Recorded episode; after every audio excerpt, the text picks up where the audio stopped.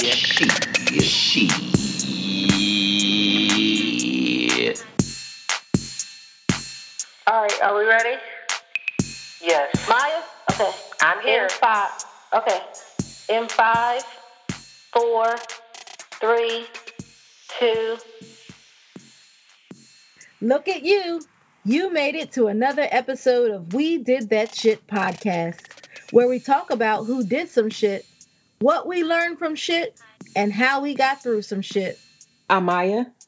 And I'm Bebe. Podcast family, we appreciate you, and we hope your week was the shit. If this is your first time tuning in, welcome. If you enjoy our company, please subscribe to the show on your favorite podcast platform.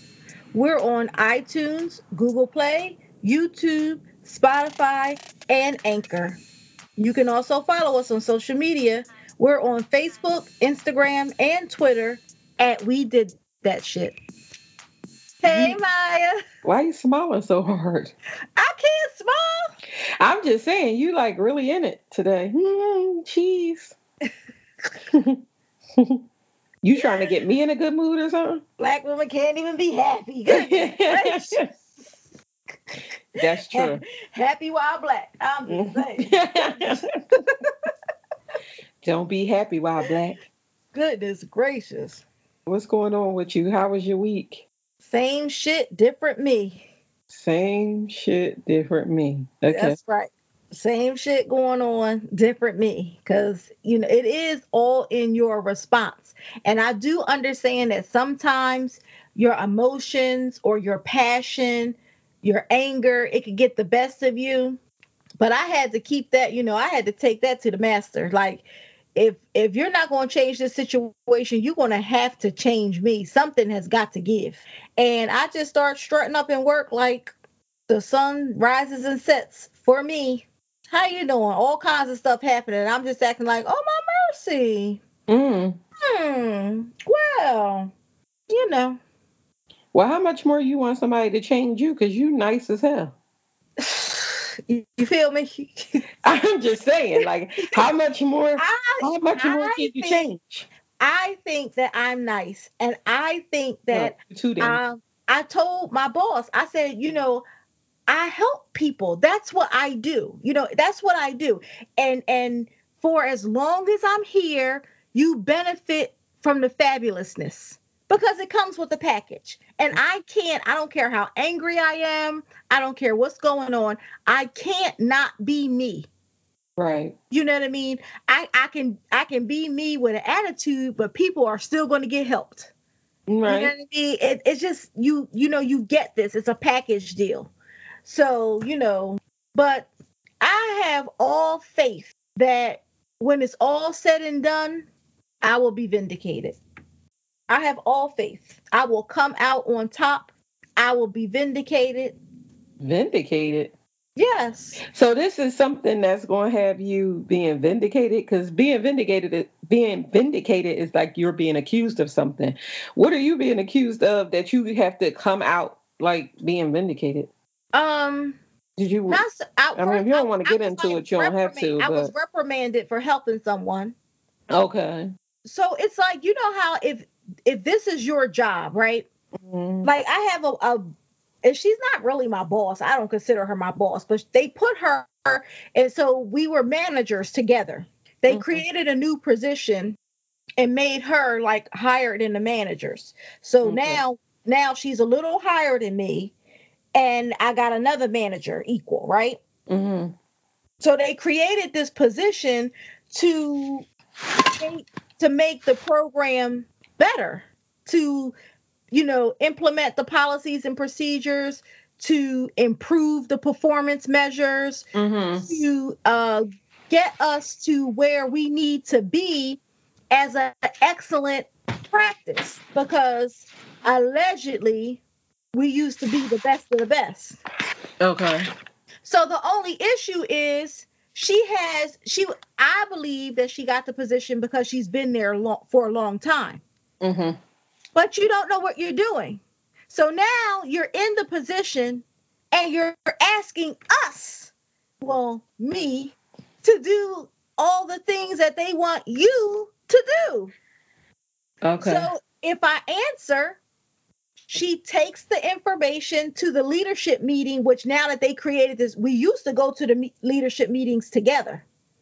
But now that they created this position, so now we don't go to the leadership meeting. Mm-hmm. So if you if you answer, she'll take it to the leadership meeting and present it as her own. Uh, if you don't answer, she tries to, you know, send emails and things like that. And then you have to respond like, as I stated on this date, I this, this, this, this, this, you know, mm-hmm. she'll be like, like, who you think you're talking to? Mm-hmm. You know what I mean? Mm-hmm. Kind of like that. And I feel like, first of all, if you had any kind of, se- she doesn't like me. The lady does not, she didn't like me when we were equals. She she just doesn't like me.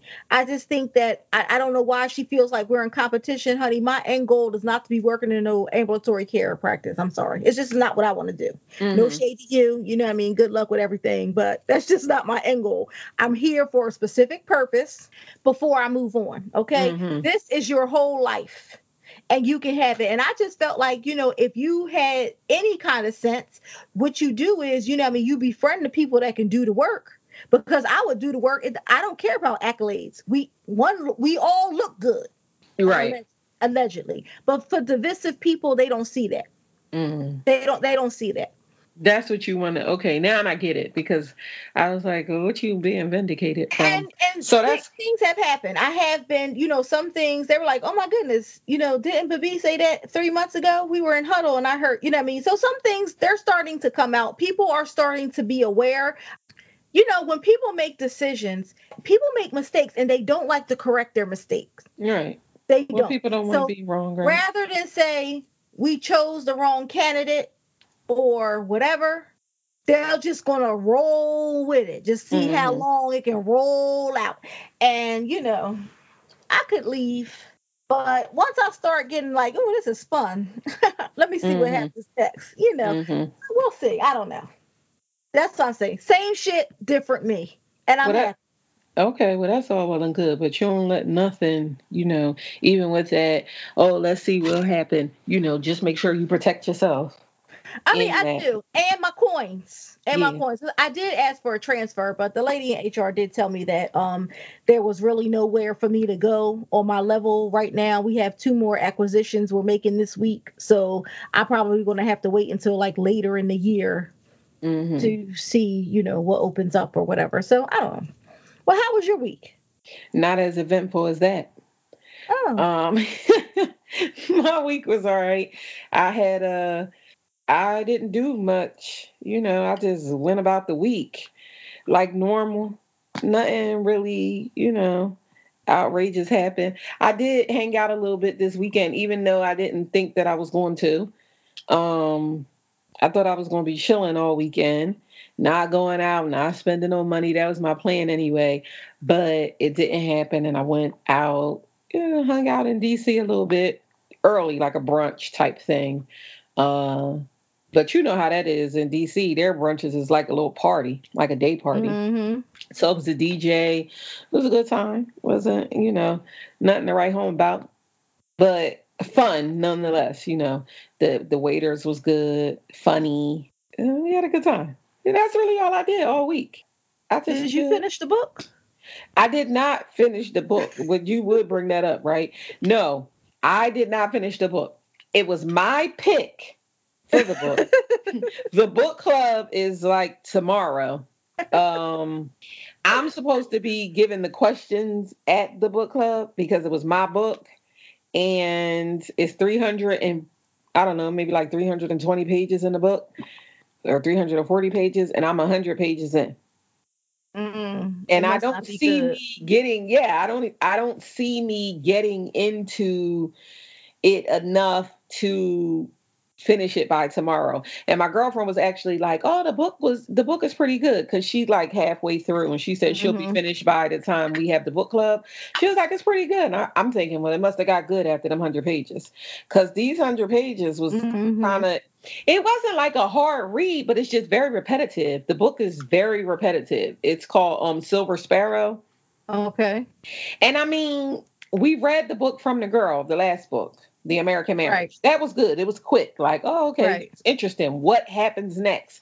This story is just like, like I said, very repetitive. It's almost like if I was telling you a story, right? And I'm like, yeah, I had to go to the store. And then let me tell you what happened at the store. And I ran into James and girl, guess what? He was with Shireen. There's that name again. Yes. And then you waiting for the next part. Like, okay, then what happened? And I'm like, because I had to run to the store and I ran into James. It's just like, what? You gonna just keep telling me the same thing? You ain't going to tell me what happened with James and Shireen, you know, or why it was so significant that you saw them. So that's how the book is reading thus far. That's why I know I have not finished the book. Well, I mean, I'm a kind of person that if I... If I start a book, I have to finish it. Even if I don't like, even if I don't like it, I'll be like, "This is some bullshit." Turning every page, like, "This is some bullshit." But I will get through the book. I will. But I know, what is that book? I'll never forget. What You Owe Me by um Terry McMillan. Did she write that? Terry McMillan. It was Terry McMillan or somebody similar to Terry McMillan. What You Owe Me, about the girl with the makeup company. Because that was a book that was slow, slow, slow, but around page one fifty, because it was like five hundred pages in that book. Wait, wait, was that the book about the girl who had something to do? I don't, somebody might write, read this book that's listening to this podcast, but was that the book about the girl that ended up having H I V? No. No, okay. No, this she was, she had like a makeup company or something. No, and but that book that mom, I'm talking about, that last name, the girl who wrote that last name is Billsley, and that was the girl was a hairdresser. So I'm talking about no. something totally different. Okay. No, I think it was um, it's the book. I know the title of the book is What You Owe Me, and it's a Terry McMillan-esque. It's either Terry McMillan or who else was I reading back then? I can't remember, but it's it's an older book, and I'm telling you, them first hundred. More than one hundred pages was slow as heck. But when that book started getting good, I could not put the book down. I stayed up all night long. Bebe Moore Campbell, that's who wrote it. Bebe Moore Campbell, yeah. Mm-hmm. And I um I stayed up all night long and finished reading that book. It was at work the next day, sleep at my desk. Well, I hope this book gets like that between tonight and tomorrow, um, because I need it to. And What You Owe Me, I'll put that on a list because I, I never wrote, read that, and that was old. You know, Bebe Moore Campbell's daughter is Maya Campbell. Right. Oh, who right. Who has the issues, yeah. Yeah. Yeah, that's a shame. It is a shame. Who did some shit this week? Um, well, I, first, I just have to say, I really do apologize for who did some shit last week, because I was just so angry at the goings on in the world. And I was just talking reckless. And I thought, you know, that was on my mind all week. I just was like, oh, my gosh, I was just cussing. And oh, just, what did you say that was, was so reckless? I was saying, like, I said, and that fur, I was like. I, I don't know. And every time I listened to it, I was like, "Oh my gosh, listen to yourself." No, like, get no, control of yourself. All, don't apologize for anything on the podcast. The podcast is here so that we could tell our thoughts and our opinions on whatever it is that's going on, whatever topic we're talking about that week. Right. And, this and I, I don't, I don't apologize. Was, I really don't. I, it's just like I was just so angry, and what I, I, be I, I believe in what I feel. I believe in what I said. You know, I believe in what I said, and I could have said worse, but I was like, when I was listening to it, I was like, oh my gosh, I must have really been. Not me. I was like, well, about time you asked. I was a little angry. You, I don't know why you like it so much when I'm angry. I don't, I don't. It's not that I like when you angry, but I like the passion, you know, and I like when you are um not being so nice that you are suppressing what it is that you really want to say because you being so damn nice. Matter of fact, we're going to get into these who did some shits, but that's what I want to talk about this daggone week, because we had this conversation about you saying you felt like you was going off on the damn podcast, and it got me to thinking exactly what I'm saying to you right now. You are too damn nice. But let's get into these who did some shit before I get into you. Okay, so the first one I have is H U D. That's um, Housing and Urban Development. Is a governmental agency. H U D is suing Facebook for housing discrimination. H U D says that they use their social media and the people who follow their pages, they use the social media in the same type of medium that they would use a newspaper or magazine article when they post things. People who follow their social media depend on it to get important information that H U D posts. And H U D is saying that Facebook controls who sees what. So if H U D posts something, all of the people who follows H U D's pages are not able to see the announcements and therefore are discri- are not able to take advantages of some services that they may ha- have. For instance, if the Section eight application is opening up in your area, H U D will post that on their Facebook page, but everybody is not able to see the Facebook page, and they're saying that people who need the service most are the people who were not seeing the announcements. So, so what, go ahead. No, so they're suing Facebook for housing discrimination because they said that Facebook did it in a calculating way, that people who would not qualify for like Section eight housing per se were the people who were seeing the ads. So how did they find this out? Like, did it, does it say how they found out that Facebook actually did this? Were people complaining like, oh, I didn't see this on yes. Facebook? Yes. Or did they do, so they, so loosely it must have put, been a lot of. Loosely po- put, yes. They're like, where's the information? How come nobody knew about this? I didn't see this anywhere. This stuff get, um, this kind of stuff gets shared a million and some odd times. How come nobody's seeing this? And, you know, and again, this is, uh, because I can't even say this is all. Not to say that Facebook doesn't do this, because they do. They do. Facebook I have does they do it because they come pick out. And choose what you yeah. see, how you see, and things like that. Because some of my friends will post some stuff, I won't see it for weeks later and stuff like that. They do do it. However, H U D also has an obligation to make sure the consumers. Um, that the consumers get the information too. So it's kind of like a pass the buck thing. Well, you know, in this instance, I'm going to blame Facebook for their part in it. And so there's, so, and I just think it's a big deal because it's a government agency and they're saying, if you're saying your social media and you're open to everybody, be open to everybody, stop tweaking and screening pe- what people see. Right. That's pretty much how it is. Well, that's good to bring Facebook on there. It is very interesting, and it's good to bring Facebook up on their mess. And they have, exactly. it, they've been recently bogged down with this same kind of thing from other people, not necessarily suing them, but you know, that big scandal that they had come out a couple of months ago about the same thing, the information that they were filtering through and or not filtering through. So yeah, this is very interesting to follow. Um, Facebook is in some shit. The, yeah, continuously, Facebook. you know, right. continuously, all of these data breaches that they have uh, going on. And it's just very interesting because they control pretty much everything. A lot, right. Yeah. People aren't reading the newspaper anymore. People no, are on not. Instagram, get, Facebook, yeah, Facebook, and Twitter. And Twitter. Yeah. LinkedIn, you know, that's where everybody's getting their information. So yeah. somebody has to be held accountable.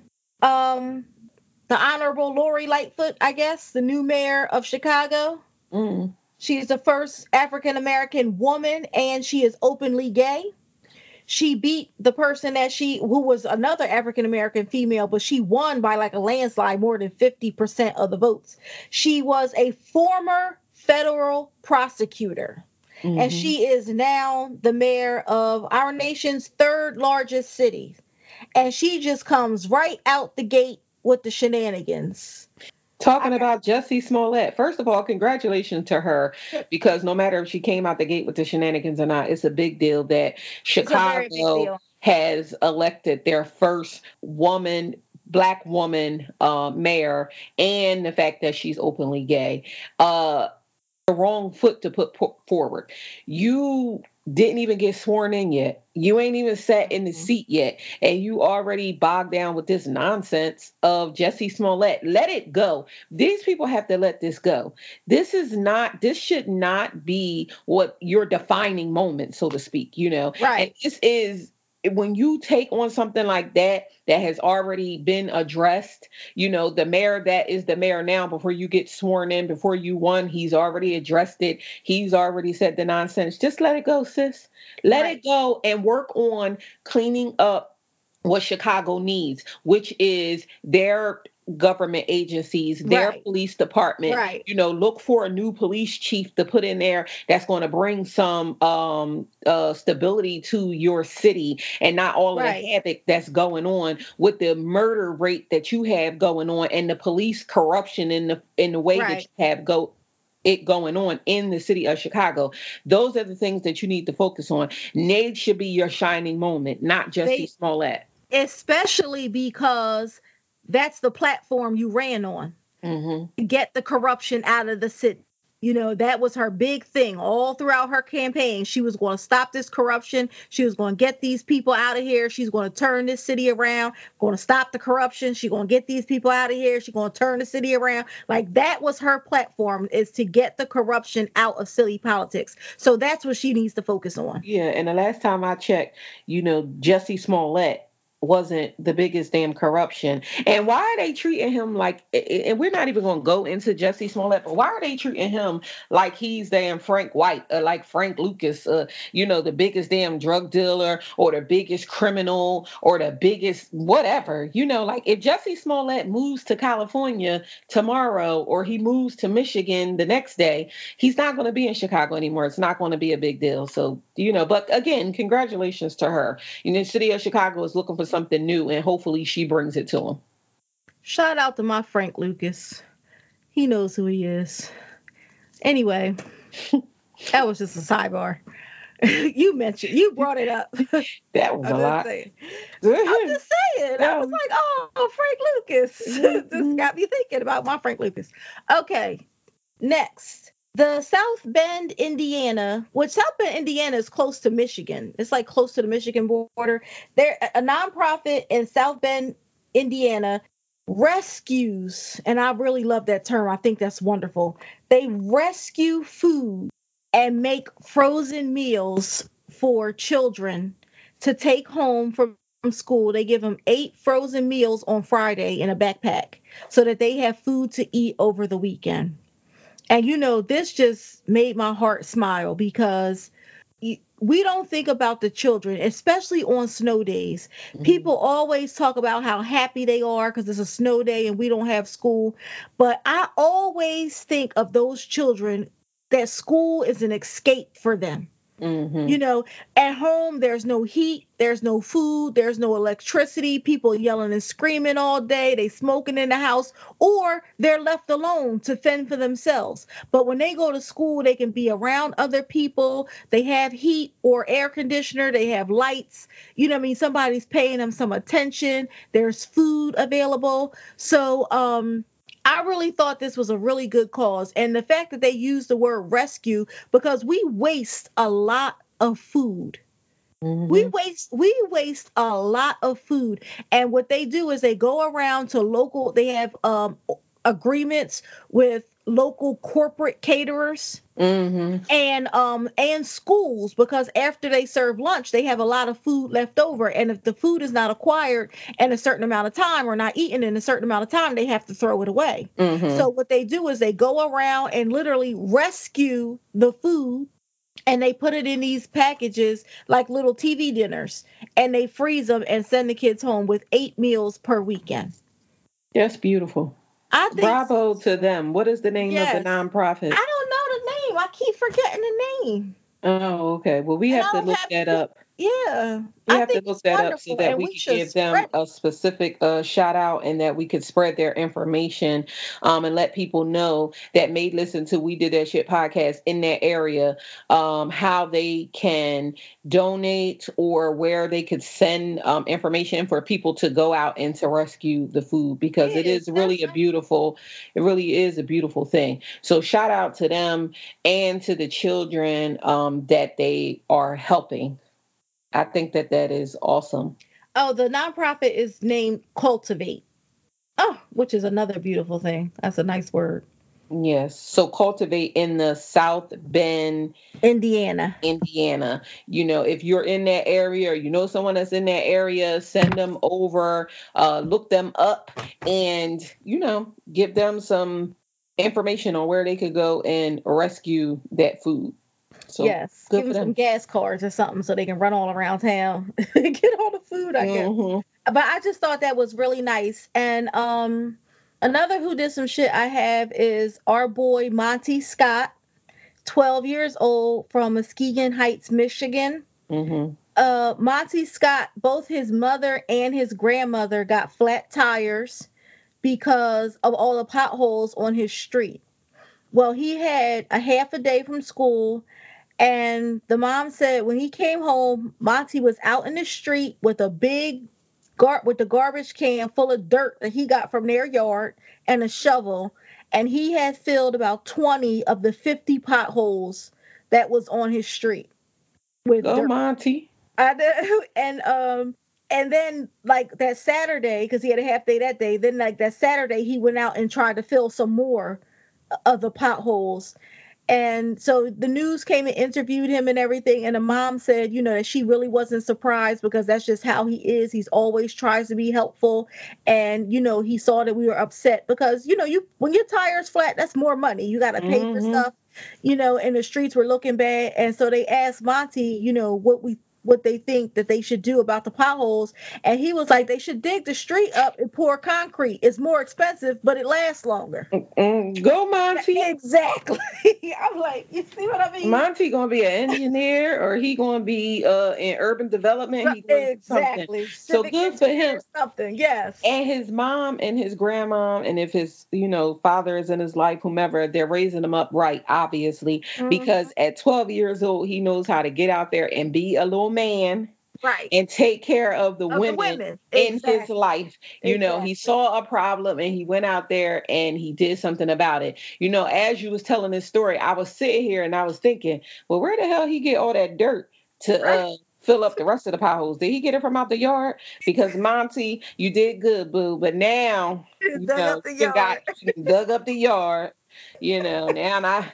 Uh, all I'm thinking is y'all got patches in your yard, or what? But no, good for good for Monty, good for little Monty. I love it. I love mm-hmm. to hear stories like that, especially from young children going out there and really making a difference. Right. You know, doing something positive right. and making a difference and getting rewarded for it by people saying job well done. So it gives them incentive to keep doing something, you know, and to keep doing positive things. So and hopefully motivate someone else to do it. And I said this several times on the podcast, and this is the way I earnestly feel. I feel that, and Monty is an African-American boy. And, but I feel, I say it all the time that we have a responsibility to our community. Our men have a responsibility to us, mm-hmm. you know? And so, but for this young man, you know, of course, he's probably being raised right and all that. But for some people, it's just in them. Yeah. It's just in them to be helpful and nice, to mm-hmm. be a protector. You know, to if there's a, a issue, just like you said, he's taking care of the women in his life. Mm-hmm. And we need more. And he's twelve. Mm-hmm. He's twelve. And we need more men like him. We do. So he's shout out twelve. To you. Right. If you're listening, he's right. twelve. All right. So shout out to him. Shout out to him. That was that was a great story. Well, I mean, we are on such a high note um, and talking about young Monty and some other things that have happened. Um, and I hate to take the podcast on a turn and kind of put us in a in a somber moment, but I wanted to say rest in paradise to uh, the rapper Nipsey Hussle, who was killed on uh, Sunday, March thirty-first. Nipsey was um, thirty-three years old, and he survived by his two children and uh, his girlfriend. I think she was his wife, Lauren London, the actress. And he was murdered, gunned down in broad daylight at like three o'clock in the afternoon at his store in L A, um, the Marathon clothing store. I'm really still messed up about it. I'm going to be very honest with you. I mean, I was a fan of Nipsey Hussle, not just of his music, but really of who wh- who he was as a man and what he stood for, because he really was a true definition of what you want to see from people that come from where we come from. Right. You know, we come from the inner city. You know, we come from a culture of violence, drugs, you know, all kinds of stuff, a lot of negative stuff. But everything in that culture is not bad, you know, and it's good people that get caught up in bad situations. You know, it's good people that's out there and they doing what, you know, society deems as negative. But even in growing up in that gang culture and growing up in that hood culture, he was able to take that and flip it around and really do something positive, not just with becoming a rapper, but his whole message and what he brought about into the world was about ownership. You know, Black people owning things. You know, he was all about community. He was really trying to teach people that gang, what gang culture really started as, you know, because he was a Crip. And if we look back at what gang culture really started as, it started as something positive. Mm-hmm. You know, it really started as a group of men who wanted to get together for community.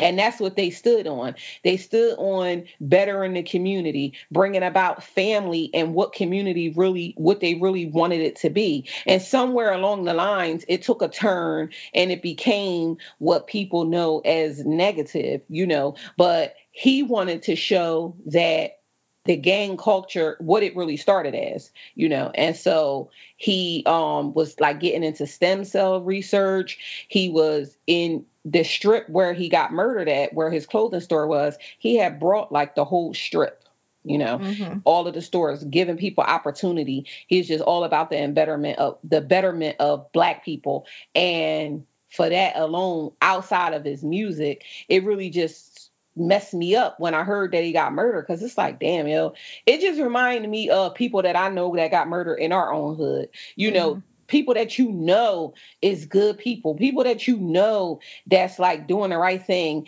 and then their life is cut short for nothing.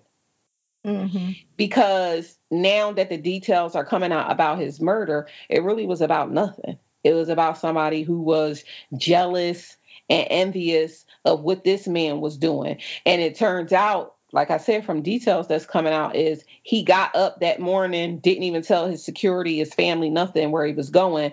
Heard that one of his friends had got out of jail after doing a twenty year bid and was going to his clothing store to get the boy some clothes so that okay. he can get the man some clothes so that he can, you know, have right. something to come home to. So didn't even really tell nobody what he was going to go do, just got up. And that just shows the kind of person that he was, like, oh, let me, you know, let me go and get him together.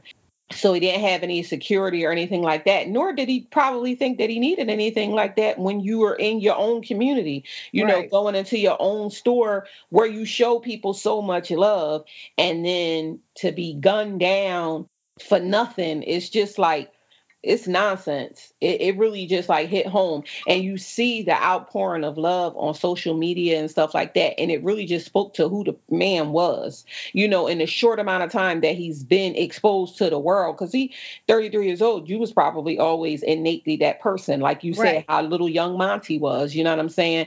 Um, but since he's been exposed to the greater world through entertainment, people got a chance to see who he was. And you could tell that he was just like a good ass person, because of the outpouring of love. Even the police chief in L A, L A P D, one of the most corrupt police departments in the United States. Even the police chief there said when he saw the name, he had to look at it three times because he was so shocked that mm-hmm. it happened, because he knew who he was as a person.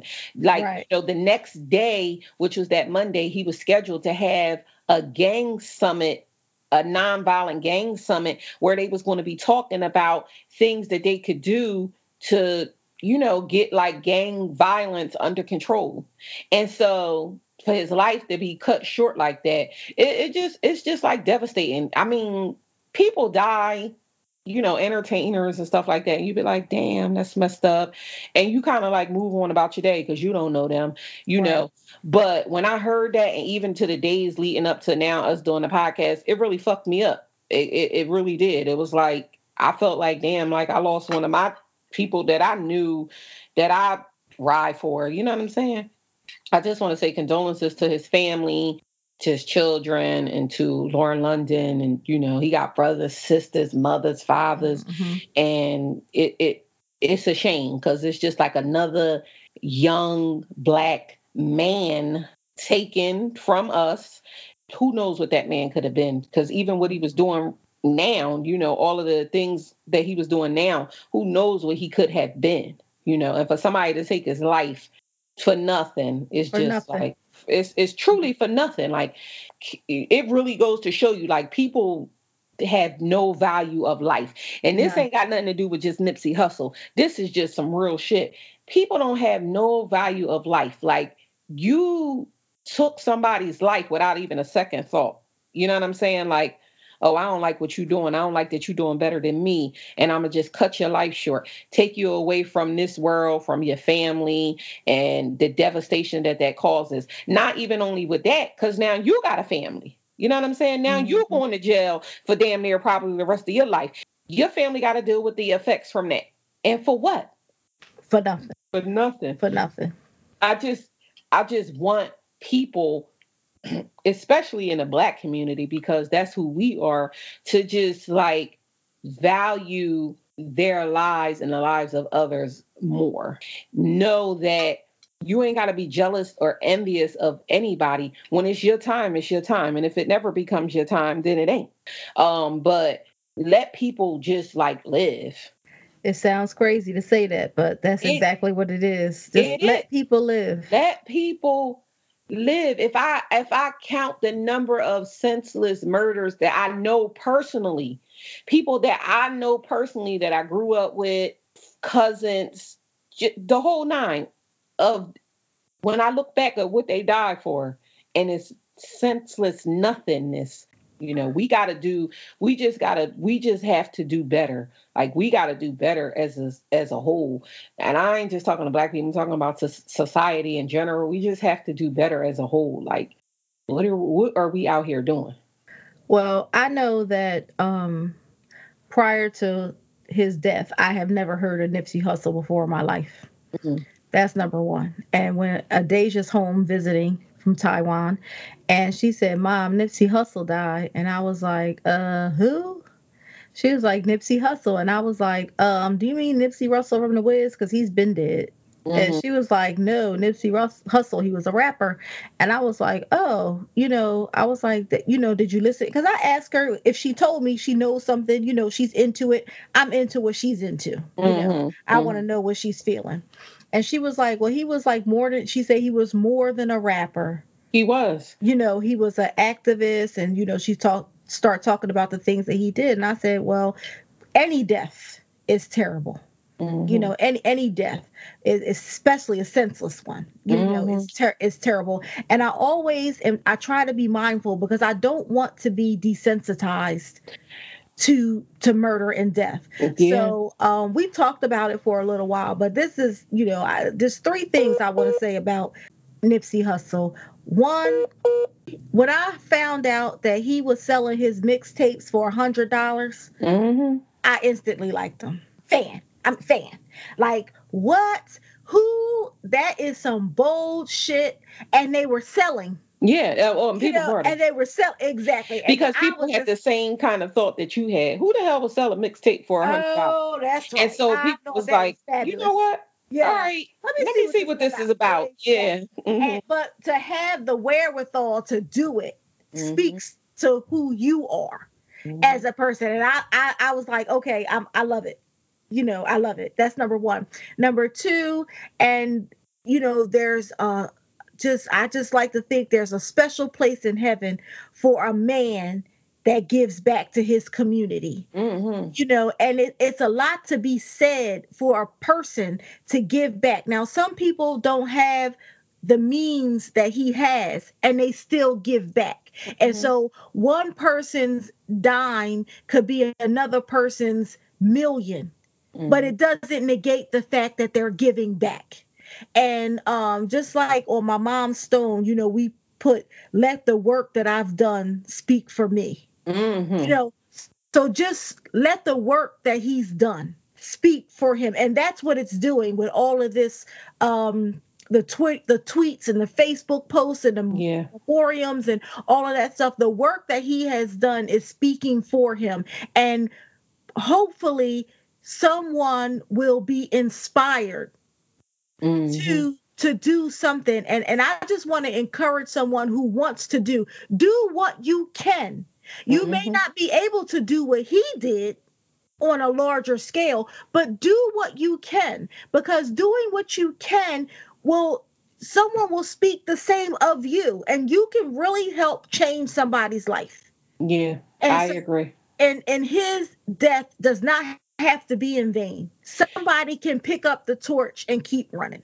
Yeah, and I think that that's what's going to happen. Like, he named his store the Marathon, you know, and he spoke a lot about that in his interviews, because he said it's it's a marathon. It's for the long haul. And so the legacy that he left behind in his short amount of time here on earth, and especially when we were exposed to him, like you said, his work was done and it will continue, because you see more and more people saying what they're going to do because of it, you know? And so I agree. You said that well. Yeah. And the third thing that I want to say is listen to twelve Kyle's podcast mm. on Nipsey Hussle. It was funny because the first thing I thought when I saw it, when it, you know, I got the notification, it was Nipsey Hussle. And I was like, oh, Kyle's doing who did some shit.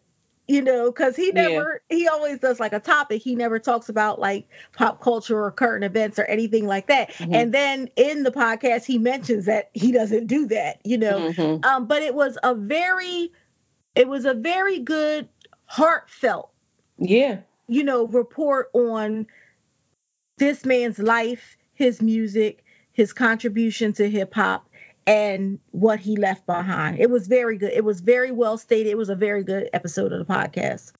And, you know, that's all I really have to say about rest in paradise, yeah. Nipsey Hussle, and to his family, because it's really the loved ones that you leave behind that hurt the most. That hurt the most, that have to suffer through. Yes. And we know, we know that hurt firsthand. We know mm-hmm. that firsthand. And I, and that's probably why, again, you know, it just messed me up so bad. And, and another thing is because I'm so passionate about Black people, you mm-hmm. know, especially with the way that these young kids are going and the direction that they're going in, he was a voice for those people, right? Being that because he was in the rap game, you know, you had younger kids that was looking up to him, that was listening, that got a message, you know, from him. And then for a voice like that to be taken away, it's like how when your parents was growing up, how the voice was Malcolm X, you know what I'm saying? Mm-hmm. And then it got Then it got stolen away from us, or how the voice was Martin Luther King. Then it got stolen away from us. Then even back in our time growing up, you know, Tupac was becoming that revolution, revolutionary person that was becoming the, being the voice for our generation. And then his life was cut short. Then you got him now, Nipsey Hussle, that was becoming the voice for this generation. Life got cut short. And, and that kind of stuff just drain, it just wears me thin, because mm-hmm. it's just like, we just all got to step up as leaders and stop the sen- senseless killing. That's that's that's what my takeaway from it is. But um, mm-hmm. I wanted to talk about you now. Let's talk about you now. Let's let's switch gears for the podcast, because I don't want to stay on this um you know on the sad note, and that's a sad situation. But let let's talk about a little bit about you before we get on out of here for this week. Um. What about me? I am not having an emotional affair. This is not about an emotional oh, affair, okay. But yes, you are. But this is about you being too nice. This is about you being too nice. I, I don't care what you say. There is a such thing as being too nice. I was just about to say, there is no such thing as being too nice. It is. Oh my God! There's you know no why. Listen, I I keep saying it's a thing as being too nice. You don't think that it is. I'm telling you, no. it it it it is. So much so that I Googled it, and you know, Google got everything. Google has everything, and they even had several articles about you being too nice. What what makes me too nice though? What why do you say I'm too nice? I get angry. When? I was angry last week on the podcast. It's not about you being angry because, I mean, you have emotions. You you are emotional. You have, you know, you're angry about some things like, oh, my goodness, I can't believe that happened. But you're too nice for the shit that you don't need to be nice for. This is not about being reactive to something. This is not about seeing something and you like, oh my goodness, I can't believe that happened, or how dare they do that. This is not about that. This is about you, Bebe, being too nice in the way that you deal with things that have to do with you, not things that have to do with the world. Let, let me just go through it. It's it's, okay, it's a couple I, of I mean, it's a couple of different things. It's a yeah, couple what, of different signs let me hear that it. Let tell me hear you it, that you're too nice. Okay. And as I was reading them, you got them all, honey. Oh my gosh! Number one, you always make yourself available. People need help. I am helpful as hell. I'm helpful as hell. However, you have to know when it's enough. You know, it's not about people needing help. A lot of times people do need help, but people lean on that. They lean on the fact that, oh, she'll do it. She's always available. She nice. Oh, ask Bebe. She'll do it. You need that done? Oh, let me call Bebe. Now I am, I, I do that too with you. I do that too with you. But because, but because I got a lot of that in me, I try not to lean on you as much as other people. But that's one of the things that you're too nice. You make yourself available all the time. Do you agree or disagree that you make yourself available all the time? No matter what it is. No matter if you got something to do or not. I agree that people need help. No, that you make yourself available. What are you talking about? I, I tr- And that sometimes, could be... Sometimes available. It really is like no big deal. Yeah, like... Yeah. Okay, maybe. You're having an emotional affair. That's emotionally emotionally available.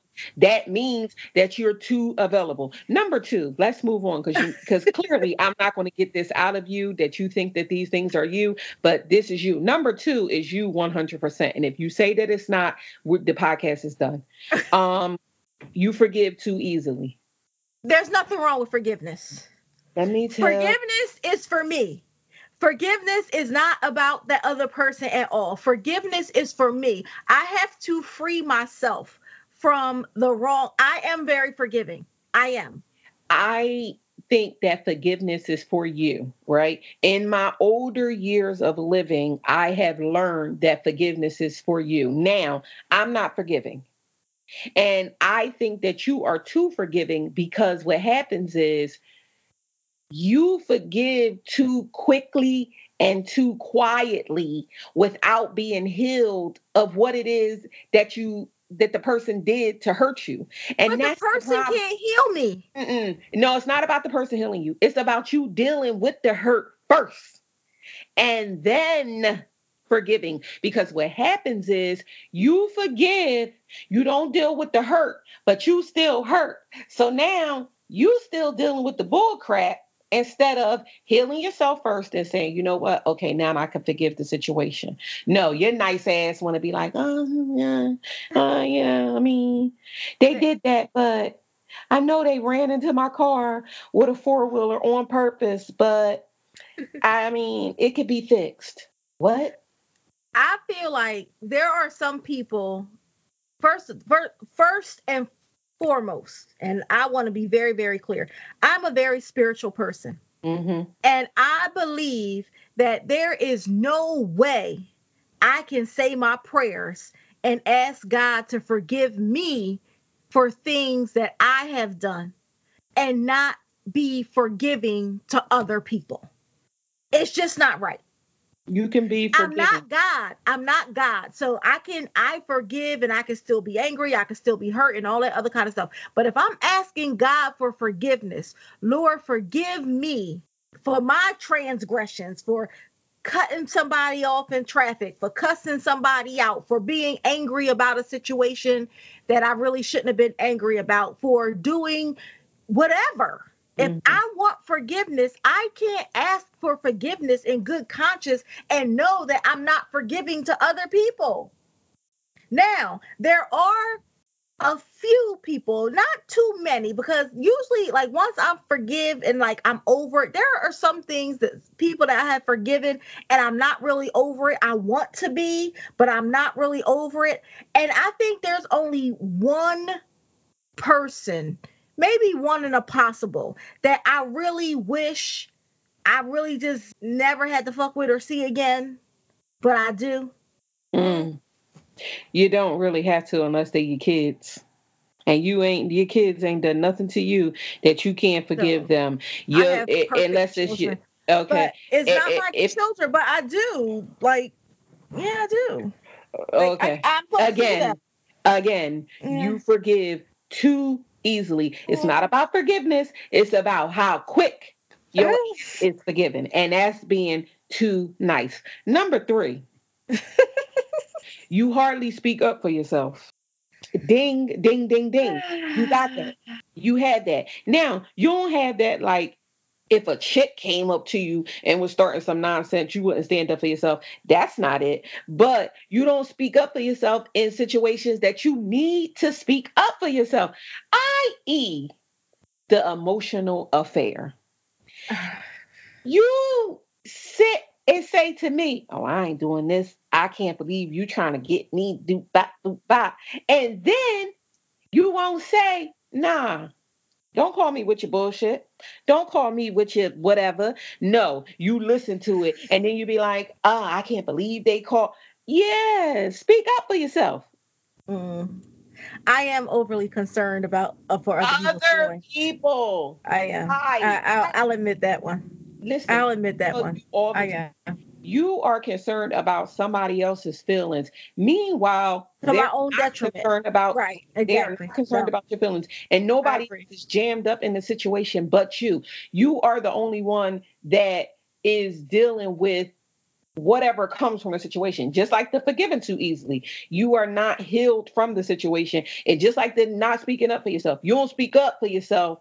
You ain't healed from the situation, but you quick to. To be like, oh, well, I don't want them to be hurt. And then you forgive right. them. What? The hell? And I think that I'm like a nice ass person, you know, but not oh my God. Giving people for nonsense that they did to me, especially when it's like beyond nonsense. And surely not enough to be like not telling you how I feel about the situation. I always, what do I always say? Say what you, you gotta say. I Because even if the person doesn't agree or they don't receive it, it doesn't matter. You get it up off of you. You say that you forgive people because forgiveness is for you. Say what you got to say because that's for you too. Mm. I'll take that under consideration. This nice bullshit is too much. I will. Right, number four, you are constantly saying sorry. Uh, mm. Mm. Mm. Okay. The niceness is just you, you, you, you, yeah. you. But is that too nice? I, first of all, I think the sorry goes with the last one because I just, I am. I will admit that. I I don't like people to feel bad. I don't want people to think that, you know, I'm not trying to intentionally hurt anybody's feelings. And when I, you know, people used to call me mean. Like they was like, oh, you're so mean. Why are you so mean? Why are you so mean? And then I was like, well, I'm not mean. And I think that it just went too far. Like when I was young, when I first. When? Because I was going to say, I've known you all my life. I know, but all when I was, I was life, younger, like in you. My teenage years. You're older years, than me, and you was always nice. In my, in my teenage years. And it wasn't that I was mean because, you know, I, I, I left home very early. So I had to be a certain way to protect myself. Right. You know what I mean? So I really didn't think I was mean. I didn't want to talk to anybody. You know, I'm always thinking about my safety, always. Yeah. And I'm still I'm still like that. But when I started to meet people and be more social, like when I went to college and they were like, oh, my goodness, you're so mean. Why are you so mean? And I will admit that people did treat me different. Like they still wanted to be a friend. They still wanted to be around me, you know, stuff like that. But I just didn't want people to think I was mean. And then, you know, my life is charity. So I just, people need help. And I just got caught up in this whirlwind of niceness. I don't know. Oh my God. You got caught up in this whirlwind of niceness. You, and in, in that you forget to be, my thing, my biggest thing is, is you forget to be nice to yourself. That's you know, true. When you That's are true. being, when that you are true. being considerate of other people, when you're being forgiving of other people, very easy, when you're not speaking up for yourself, you forget to be nice to yourself, mm-hmm. you know, because you so busy worried about other people. And that's my biggest thing with the being nice. That's why I'm always on you. Like, no, you too nice. All right. What, what, what was I? One, two, three, four. You got them. Number five. number five. You have warped expectations. Not anymore. Mm. Not anymore. And I used to. And I, because I, I just feel like, why are people like that? But I had to learn the hard way, I will say, that you cannot have expectate. You cannot expect people to be and think like you. Right. So now I know that when I do stuff, I can't do, I don't do it with any, you know, even people that I help. And I think that's what it was, is the people that I help that, that, that will never reciprocate. Now I understand that, say if I give you a million dollars, right?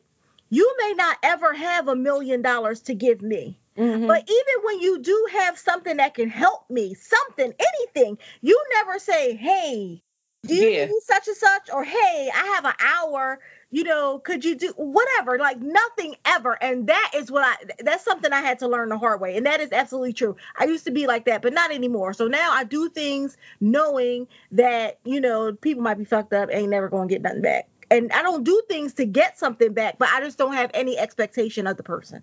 You may so have some you, valid points. I just want to say this, though. Okay, because I was going to say, so you four out of five? Because I'm recovering from that one. Okay, so, so you, um, you five out of five, but you recovering from the fifth. Got it. But I just, I just want to say this. I also feel like people take my niceness for weakness.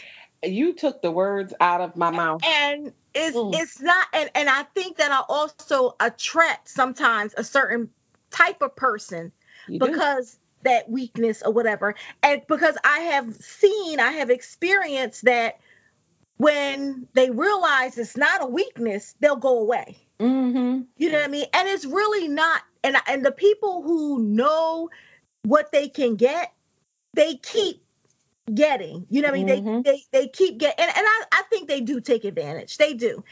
And you think? Right. But my fear is, and this is really my fear. My fear is one day, all of those things that I vent to you mm-hmm. are going to come out. And that's the reason why. And I'm going to be doing twenty to life. And, and that's I the just, reason why I keep telling you that you are too nice. I don't mean that you're too nice. Like, I want you to walk around as something that you're not. And I want you to be a mean person. Shit, I'm not a mean person. You know what I'm saying? Other people might say that some things that I do, they can consider it mean. But it's not about being mean. What it's about is, is about not you not taking advantage of me and right. not taking advantage of who I am as a person. To me, you feel like the niceness is helping you, but it's not helping you. It's not, because you're not getting what you need in the process of trying to be right. so damn nice. I like help, you I can still be nice, right? I you have. can still be a nice person. You can still be a kind person. You can still be a welcoming person. You can still be available to people. You can still say yes to people. You can still do all of those things and not be taken advantage of in the process.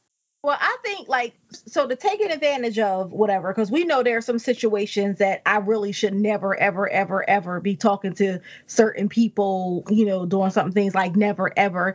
And if I said, you know what mm. I mean, mm. you low down, nasty gutter snipe, I would be all truthful mm-hmm. in saying that about the people. And I still, you know, talk to them or whatever. So that is true. But, and then on the other end, I still have the, like, people like me, and I don't dislike people, but I really don't like be bothered with people. I have like a really small circle, and I'm okay with that really small circle. And like when people come in and like they be wanting to be girlfriends, I'm like, oh my gosh, what do I do?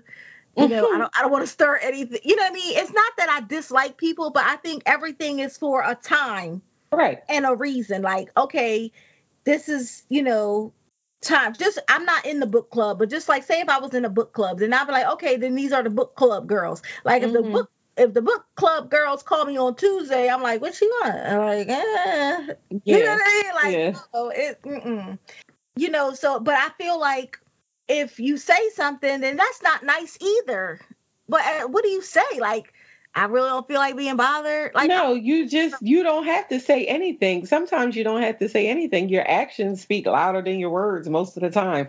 So, I mean, like, unless they just densed, you know, a person to get the hint that you are not trying to be friends on Tuesday and you only want to be friends on the monthly book club. I mean, I'm not the kind of person that's like a, oh, no, I'm not like that. You don't have to be like that, but you do have to be less nice. Less nice. I'm gonna work on it. Less. That's so crazy. Be less right. nice. I don't mean be it like more that. Truthful. Yes. Be more truthful. Because really, what it is is that I suppress what I truly feel. Because I feel like, you know, with that old adage, if you don't have anything nice to say, don't say anything at all. So I tr- now I don't promote the bullshit. Like I don't do that. You know what right. I mean? But I do. I yeah. I, Yeah, I take a lot. I, t- I take a lot. I-, I will agree with that. I do. I do. And I'm going to work on it. I'm going to, you know, tell people. Because what happened was like the T D Bank incident. Mm-hmm. You know what I mean? And then it's like, well, I didn't know that boy or whatever, so it didn't matter. But that was my true me. Like, what the f- You know what I mean? Like, what? No, that was everything coming to no, that was, the surface. Was no. That was very specific to the person, but what I'm saying is, is like when you when you don't do, if you just let things linger, linger, linger, linger, nice, nice, right. nice, nice, nice, then it boils over. It boils over, and then you get the reaction like you did at T D Bank. And and for all of you listening, she went off at T D Bank, like off, clear off. You was happy. Because I was like, right, about time, yes, finally. I mean, I don't want to sit here and, and act like I'm promoting you to be so damn ratchet or I'm telling you to be so mean or anything like that. I'm not trying to do that. I just don't want anybody taking advantage of you. I don't want you looking weak. I don't want you to be so trusting of people that it backfires on you. You know, I don't want you to say yes so much when you really want to say no, that it It, it it's just not helpful to you. So stop being so damn nice. I am. I'm gonna. I'm gonna stop. I'm gonna be more truthful, and see and and how long it takes me to go back to being the mean peep person that everybody used to call me, and see how that works out. You're not going to be. You're not going to be because you don't want to be. So the thing is, is that you know who you want to be as a person, and you know what you want to put out there into the atmosphere of your life. You already know that. So because you already know that, you're never going to go back to the mean person that somebody uh said that you once was. And at this point in your life, people that know you or know of you or know anything circling around you any sort of out of kind of way already think that your ass is too nice. So even if you became even if you became mean, they would be like, look at look at Bebe acting like she cause you Because you didn't already put the niceness out into the atmosphere. So don't say it like, oh, I'm going to be like this. And then people, girl. I'm just going to be truthful. Yes. And how I felt during the Who Did Some Shit segment last week was truthful. I was very angry. Exactly. So don't, so don't apologize for it, which was one of the things. Don't say that you are sorry for having the emotions or the feelings that you had then. Just roll with it. And that is my suggestion to you. Just roll with it. However you are feeling, whether it be so nice, but don't be so nice that it is to the detriment of you, as you said. Got it? I'm I'm going to work. I'm going to work on it because, you know, I have suffered some really big blues helping other people and being nice. And mm-hmm. yeah, it's really for the birds. And mm-hmm. I really want to say to some people, like, stop bringing that bitch up around me. I don't give a shit. Mm. You know what I mean? Like stuff like that. But I just yeah, mm. I don't want her to. mm-hmm. I will do it for you. I know, but I just what you going to do? you're going to work on it. And with that, we're going to go ahead and get on out of here for this week. We hope that you enjoyed this week's episode. Um, we will give you an update on whether uh, my co-host is just being too nice. Remember that an all-new episode drops each and every Monday. You can find us anywhere where you can find a podcast. That is on Anchor, Spotify, iTunes, Google Play, YouTube. Remember that you can follow us on social media. We are on Facebook, Instagram, and Twitter at We Did That Shit. Follow me on my personal Twitter. It's my my thirteen. That's M Y M Y one three. And I'm at Bibi Amina. That's B I B B I A M I N A. And we'll be here same time next week. Remember, be nice this week. Do that shit. I love you, Maya. Love you too, Nicey.